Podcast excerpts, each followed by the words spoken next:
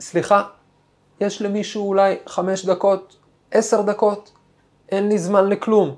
כל כך הרבה דברים שאני חייב לעשות, כל כך הרבה דברים שאני רוצה לעשות, בלת"מים בוערים, חלומות גדולים, וגם זמן לישון קצת, אולי חמש דקות, אפשר.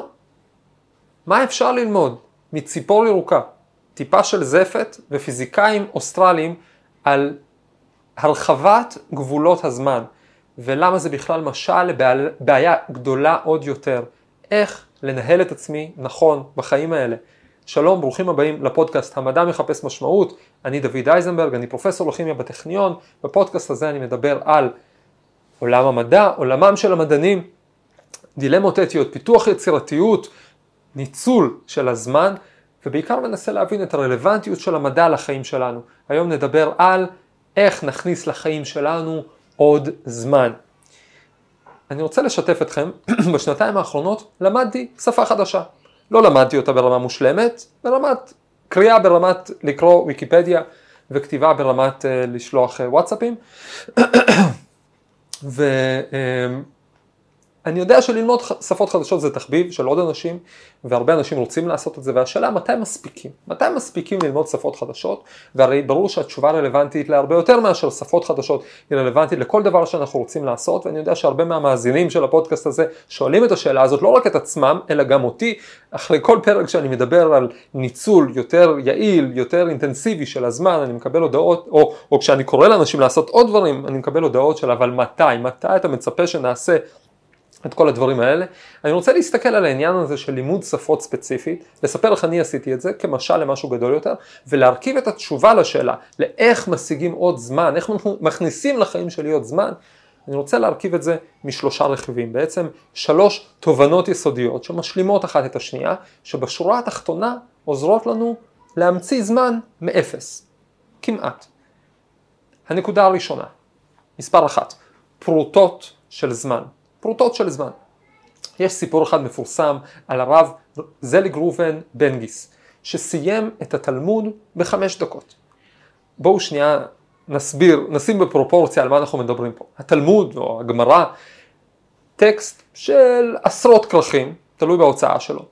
אם לומדים דף ממנו ביום, אז זה לוקח, תלוי ברמת העמקה, בין 20 דקות לשעה למעלה מזה, דף אחד מזה, ואם לומדים בקצב של דף ביום, אז מסיימים את כל התלמוד בשבע שנים, אוקיי?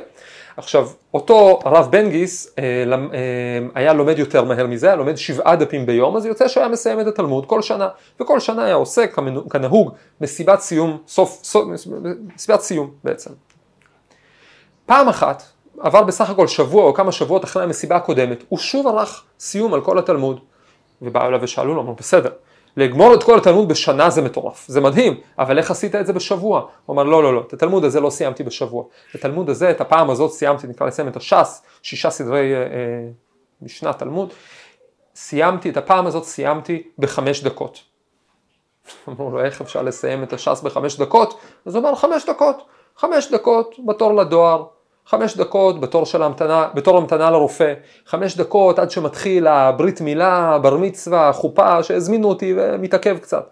חמש דקות ועוד חמש דקות ועוד חמש דקות, אז נכון שבסוף זה לקח לי שנים, אבל בסך הכל זה היה תלמוד כזה של חמש דקות. האמת שככה גם אני למדתי את השפה החדשה הזאת שלמדתי עכשיו. השתמשתי באפליקציה, אני לא מפרסם אותה אבל אני מש... משתף אותה כי היא הייתה מעניינת, שקוראים לה דואלינגו, אני יודע שהרבה מכירים אותה כי זאת אפליקציית לימוד השפות הפופולרית בעולם, חצי מיליארד בני אדם, חצי מיליארד בני אדם לומדים שפות דרך דואלינגו, לפחות רשומים בתוכנה, הסמל שלה, הרבה יודעים, זה מין ציפור ירוקה כזאת. אז למדתי שנתיים, יותר מאלפיים מילים, אלפי תרגילי קריאה, שמיעה, אבל כשאני מסתכל בסטטיסטיקה על פני השנתיים ומשהו האלה, זה היה בממוצע בין 4 ל-6 דקות ביום. זה מה שזה לקח. וזה כל כך מעט שזה מגוחך. למי מאיתנו אין איזה 5 דקות ריקות, איזה 5 דקות מבוזבזות במהלך היום. מין פרוטות כאלה של זמן שאנחנו לא שמים, שמים לב שהן נופלות לנו מהכיסים. אני לא מדבר על 5 דקות של מנוחה. מנוחה זה יקר, מנוחה זה חשוב ואיכותי. אני מדבר על חמש דקות באמת מבוזבזות. אני מזמין אתכם, פעם הבאה שאתם פותחים פייסבוק, להסתכל שני, בהתחלה בשעון של הפלאפון, ואז פעם הבאה שתיזכרו בזה להסתכל עוד פעם. עשר דקות עברו, עשרים דקות עברו, הזמן הזה זולג. והסוד הראשון הוא לכבד את הפרוטות האלה של הזמן, לכבד את החמש דקות, כי כמובן שחמש דקות מצטרות לשעות, לימים, בסוף להון גדול, שפה חדשה, כל התלמוד, או כל דבר שאתם רוצים. אבל, אנחנו יודעים שזה לא כל כך פשוט. אנחנו יודעים שיש פה מחסום, כי כל זה האמת, כל החמש דקות האלה, זה נשמע קצת תיאורטי. בתיאוריה חמש דקות הרבה פעמים נותנות אלפיים שעות. אבל אני לא רוצה עכשיו, אחר כך, אני רוצה עכשיו, כשאני ניגש לאיזה משימה, אני רוצה להצליח בה, אני רוצה לנצח בה. למה אני, התובנה שאחרי המון המון זמן זה יהיה משהו, תובנה שלפעמים קצת מתקשה להניע אותי. באמת, בשביל ללמוד לכבד את החמש דקות האלה, בשביל להוציא אותן מהתיאוריה למעשה, אני חייב לגייס סוג אחר לגמרי של אסרטיביות, של הישגיות.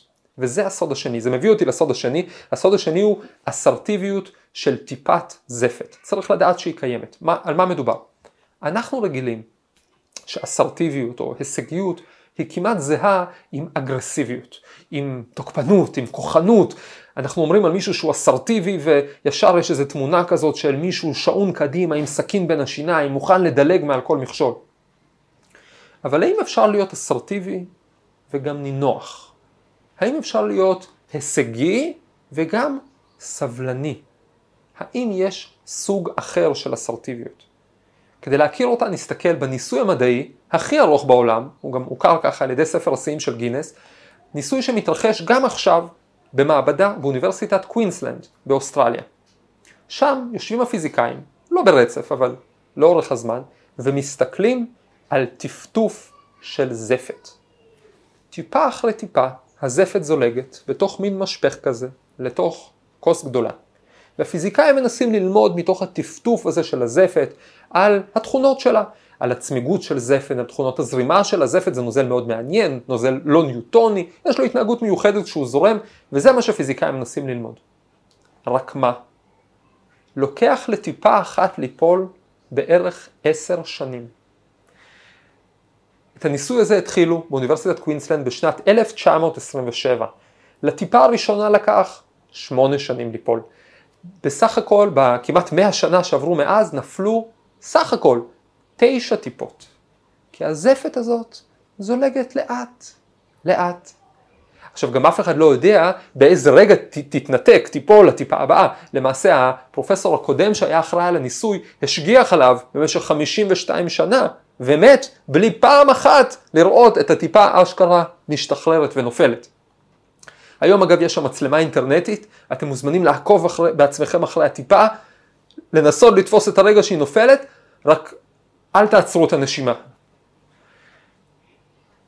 כשאני מסתכל על הניסוי הזה בתור מדען, אני חייב להגיד שזה נותן לי זווית חדשה על החיים. את המאמר הראשון שכתבו על הניסוי הזה פרסמו ב-1984. כמעט 60 שנה אחרי שהניסוי התחיל, היה שם איזה 6-7 טיפות בשלב הזה. עכשיו זה מיועד לכל הדוקטורנטים שחושבים שהמחקר שלהם לוקח הרבה זמן. לקח להם 60 שנה לפרסם את המאמר מרגע שהם התחילו את הניסוי. אבל באמת, מדהים לחשוב, מדהים לחשוב, שבדור האינסטנט, בדור הסרטונים הוויראליים, בדור ההוגי דעות שמה שיש להם זה דף מסרים, בדור הזה אפשר יש אנשים שהרעיון שלהם לניסוי הוא לחכות עשר שנים לטיפה הבאה ולחכות שישים שנה עד שטוב יש לנו פה מספיק דאטה, מספיק נתונים, אפשר סוף סוף לכתוב על זה מאמר. בעצם האסרטיביות של האנשים האלה, האסרטיביות של המדענים האלה, היא לא אסרטיביות של מישהו עם סכין בין השיניים. זה, זו האסרטיביות השנייה.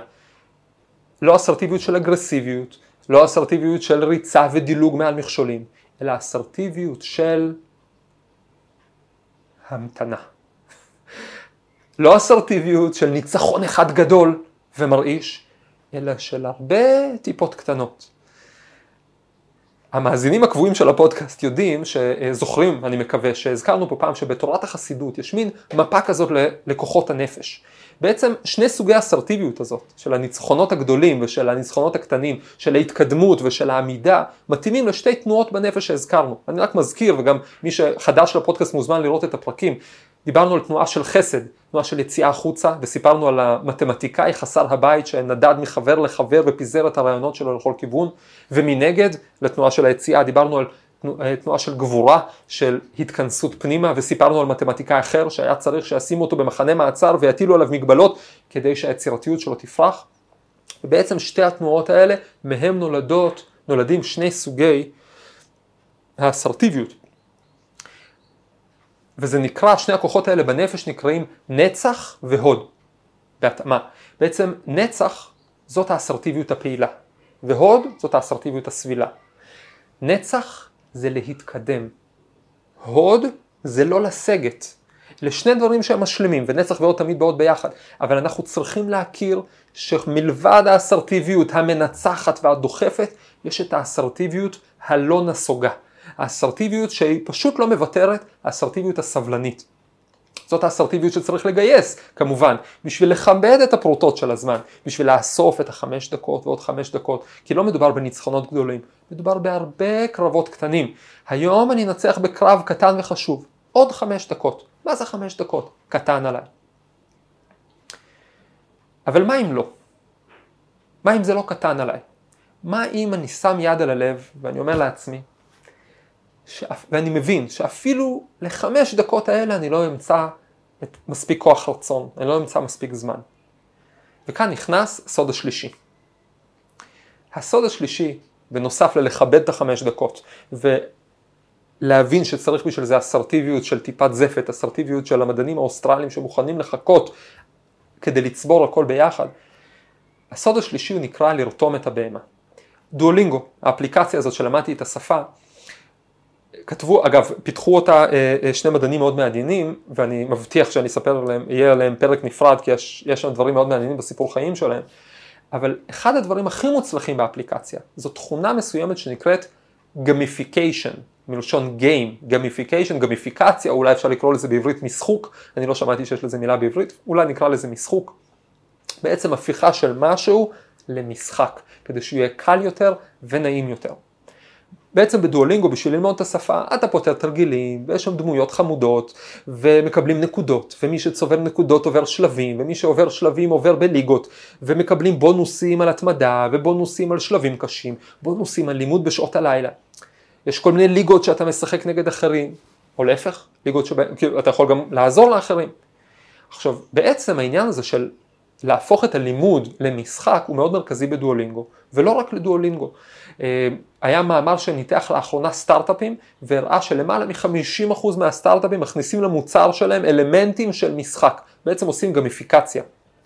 למשל, הרבה מכירים את אפליקציית הכושר של נייק, שהופכת את העניין של הצבירת קילומטרים ודקות, והופכת את הכל למשחק של תחרויות וכולי. למה זה עובד? למה זה עובד? עכשיו, הדבר הזה נחקר הרבה בפסיכולוגיה. בעיקר כי כבר בעשרות שנים האחרונות הולכים ומבינים כמה זה שימושי. ומראים שבעצם הגמיפיקציה, המשחוק, משתמש בנטיות טבעיות שלנו למטרה רצויה. זאת אומרת, איזה, איזה נטיות מונים הפסיכולוגים במאמרים? הצורך בהכרה, שיכירו בשווי שלי, הצורך בפרסים, הצורך בסטטוס, הנטייה הטבעית שלי להתחרות, הנטייה הטבעית שלי לשתף פעולה. הם יוצרים בנייה של קהילה חברתית, של קשרים בקהילה הזאת. הם מקילים על העומס הקוגניטיבי מהלימוד על ידי זה שבעצם אתה מרגיש שאתה נהנה וזה פחות מעמיס. במילים אחרות, זה חשוב לדייק, כל העניין של גמיפיקציה, כל העניין של משחוק, זה רתימה של כוחות מאוד חזקים של האישיות שלי, לאן? למטרה טובה, כמו לימוד שפה או אימוני כושר. מה האלטרנטיבה בעצם למשחוק? האלטרנטיבה למשחוק זה כוח רצון. אנחנו יכולים להכריח את עצמנו לדחוף עוד חמש דקות ועוד חמש דקות. למעשה, אה, אה, ככה אני למדתי את הפעם אה, קודמת שלמדתי שפה, אני עושה את זה מחזורי, אז היה בברוט פורס, היה בכוח, לקחתי, למדתי בעל פה. ואגב מי שרוצה לדעת איך לומדים בעל פה מוזמן לפרק אחר של הפודקאסט, אבל למדתי בעל פה את כל הבניינים, את כל הדקדוק של השפה, ואז ישבתי וקראתי מילון איזושהי כמות זמן ביום. עכשיו, זה דורש הרבה כוח רצון, וחשוב להבין, כוח רצון הוא משאב מתכלה, מתכלה ברמה היומית. הוא מתחדש אולי בלילה, הוא מתחדש אחרי מנוחה, אבל הוא מתכלה. ויש גבול לכמה אני יכול לדחוף את עצמי בכוח. אז מה אני עושה בשביל לא לבזבז כוח רצון? אני משחק משחק. אני לוקח איזה שהם חשקים טבעיים שלי, לשחק, לנצח, לצבור נקודות, לצבור סטטוסים, לעקוף אחרים, לעזור לאחרים, ואני משתמש בזה בשביל ללמוד שפה ואפילו נהנה מזה. כוח הרצון כמעט לא משתמשים בו, מורידים לדעתי לעשרה אחוז מהשימוש הקודם. עכשיו יש פה תובנה לחיים בעיניי זאת נקודה קריטית, שהיא הרבה, הרבה הרבה יותר גדולה מאשר לימוד שפות. את התובנה הזאת ניסח רבי שניאור זלמן מילדי, קוראים לו גם אדמו"ר הזקן, לפני למעלה מ-200 שנה. התובנה הזאת היא חלק משיטה קוהרנטית ושלמה למודעות עצמית ולניהול עצמי. אדמו"ר הזקן אומר, יש בנו שתי נפשות, אלוקית ובהמית, בעצם שתי מערכות הפעלה. מערכת ההפעלה הבהמית, הנפש הבהמית, היא מלשון בהמה, אבל היא לא בהמה כי, כי מלש... בשביל להעליב. בהמה זה לא דבר רע. בהמה זאת חיה חמודה. מה החיה הזאת רוצה? הבהמה רוצה לאכול, לשרוד, להתרבות. אין לה יומרות, היא רק חושבת על עצמה, היא אגואיסטית מטבעה לא בקטע רע, היא פשוט חושבת על עצמה, זה טבעה של הבהמה. מצד שני, לבהמה גם יש כוח, זה דימוי מורכב, לבהמה יש כוח. בהמה אה, יכולה להיות בהמת מסע, יכולה להיות בהמת רכיבה, אם אני רותם אותה לדבר הנכון יש לה כוחות עצומים. וזאת הנקודה של gamification, לרתום את הבהמה. על הבהמה שלי, על הנטיות הטבעיות שלי, ה gamification עובד מצוין כי אני מאוד תחרותי, אני אוהב לנצח בדברים. ולכן העניין הזה של לא לרדת ליגה, זה עובד עליי. כיף לי לעשות את זה. אני אומר, טוב, טוב, אני עכשיו אדחוף פה כמה דקות בשביל לא לרדת ליגה. הלדחוף פה כמה דקות, בעצם הבהמה שלי, הנטיות הטבעיות שלי, עזרו לי למצוא את הכמה דקות האלה. הרי הנטיות הטבעיות האלה לשחק ושיהיה לי כיף, הן לא רעות מטבען. אני לקחתי אותן בשביל לעשות איתן משהו טוב. הרי ברור שאפשר לרתום את הבהמה גם למשהו לא טוב. למעשה בדקות אלה יושבים טובי הפסיכולוגים בחברות כמו פייסבוק, בחברות שעושות אפליקציות משחקים, כל מיני פרוט נינג'ה ואנגרי ברדס וכאלה, ומנסים לחשוב איך אנחנו מהנדסים את התשומת לב של הבן אדם, את החשק שלו באותם דברים, סטטוסים, נקודות, שיתוף פעולה, תחרות, אבל בשביל להשאיר אותו כמה שיותר זמן באפליקציה, בשביל לחשוף אותו לפרסומות. לא חבל.